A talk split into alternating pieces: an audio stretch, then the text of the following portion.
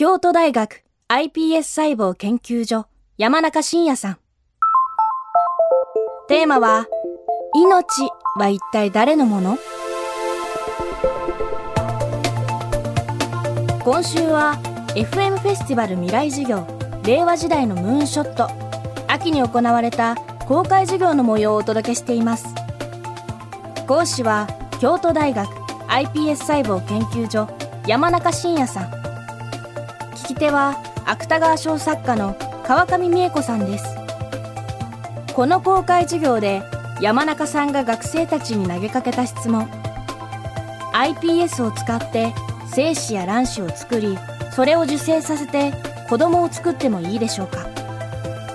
異性間のみならず同性間や独身者の場合はどうでしょうか。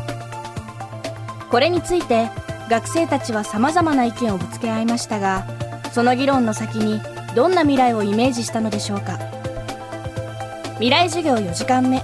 テーマは科学をうまく使うためにもう一度ここで皆さんの意見がどう変わったのか。ではもう一度イエスとノーの札を持っていただいてあげていただけますか。この技術で子供を作ることに賛成反対どうぞ。ちょっと脳が、うんそうですね。ちょっと脳が増えて、半分半分になりましたね。大体。あれ？ちょっと意外だった。なんか私の雰囲気では、なんかその、イエスが増えるんじゃないかと思ったけど、そうですか、なるほど。こういう議論でちょっと慎重に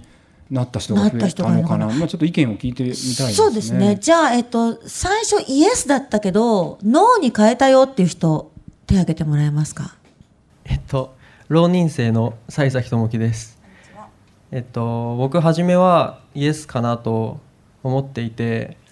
あの自分の子供を作るパートナーとして異性を選ぶ人も同性を選ぶ人もいて、それは自由だと思ってたんですが、あだからえっと子供を作るのも iPS 細胞を使って自由に自分の遺伝子から子供を作っていいと思っていたんですが、でも今日の話を聞いていて。それはまあなんか人間の欲というかそういう人間の能力を超えてしまっているような技術人間の体の持っている能力ではないことをしようとしているのが何か危険で今のこの自然界の平行みたいなものがずれちゃうんじゃないかなっていうそういう怖さがあったのと。ギリギリのラインなんじゃないかと。うんはい、あと足の速い子とか病気に強い子とかができるのがでそういう自由が増えるんじゃないかっていう意見があったんですが、あ僕自分で言うのもなんなんですけど 足が速いんですよ。すごい。でもそれがもし親が足が速くなりたいと思っ走りの速い子を作りたいと思って、僕が足が速いんだったらなんかそれは嫌だなっていうふうに思って、自分の才能を親とか他の人とかになんか初め生まれる前から決められるのってこの生まれた側はどう思うのかなってそれはいいと思わない人もたくさんいるんじゃないかなっていうふうに思いました。うんすごくそれは大切ですね。ノーだったけど、イエスにしたって人いますか？武蔵大学3年軽部奈々と申します。まあ、普通の、まあ、障害などはないカップルの場合は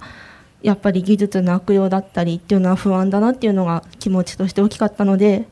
自分は反対かなっていうふうに考えていたんですが結局はその技術も使いようだなというかどんな人が、まあ、どんなような、まあ、管理だったり、まあ、方法というか考えて使うかっていうところで、まあ、結局はその技術もいい方に行くか悪い方に行くかっていうのは決まるっていうところでそれだったら賛成というか、うんありがとうございます。はい、ありがとうございます。うんなるほど。あの今後もたくさん状況変化していきますしいろんな人に皆さんこれから出会うと思いますし意見交換たくさんする機会無数にあると思います本当にいろんなこと自分の問題としてあの小さなことも大きなことも全部自分につながっていることなのであのしっかりあの考える時間を大切にしてですねそれで本当に明日を作る皆さんなので頑張っていただきたいなと思います。もうあの本当科学技術すっごい進んでしまってだから今なんかあの僕はこうちょうど山のてっぺんというか分水嶺っていうんですかね。あのこの科学技術によって僕たち皆さん人類がものすごい幸せになる可能性もあるしでも一歩間違えると逆の方向に転がっちゃうともう本当に人類滅亡に行く可能性もある。なんかどっちにも行く可能性がある今ちょうど時代だと本当すごく感じるんですね。だからあのそれある意味決めるのはもう僕たちというよりはあの皆さんですからもうぜひあの自分の問題として捉えて今日のテーマもそうですけれどもそれ以外のいろんな科学技術も地球温暖化とかねもう本当に大変な問題いっぱい直面しています。うまくやればものすごい幸せな未来が明日が待っていると思いますうまくうまくやれば、はい、うまくやれるためにねですね、はい以上これにてファーストセッション終了でございます、えー、お忙しい中、えー、山中先生川上さん本当にどうもありがとうございました。ありがとうございました。ありがとうございます。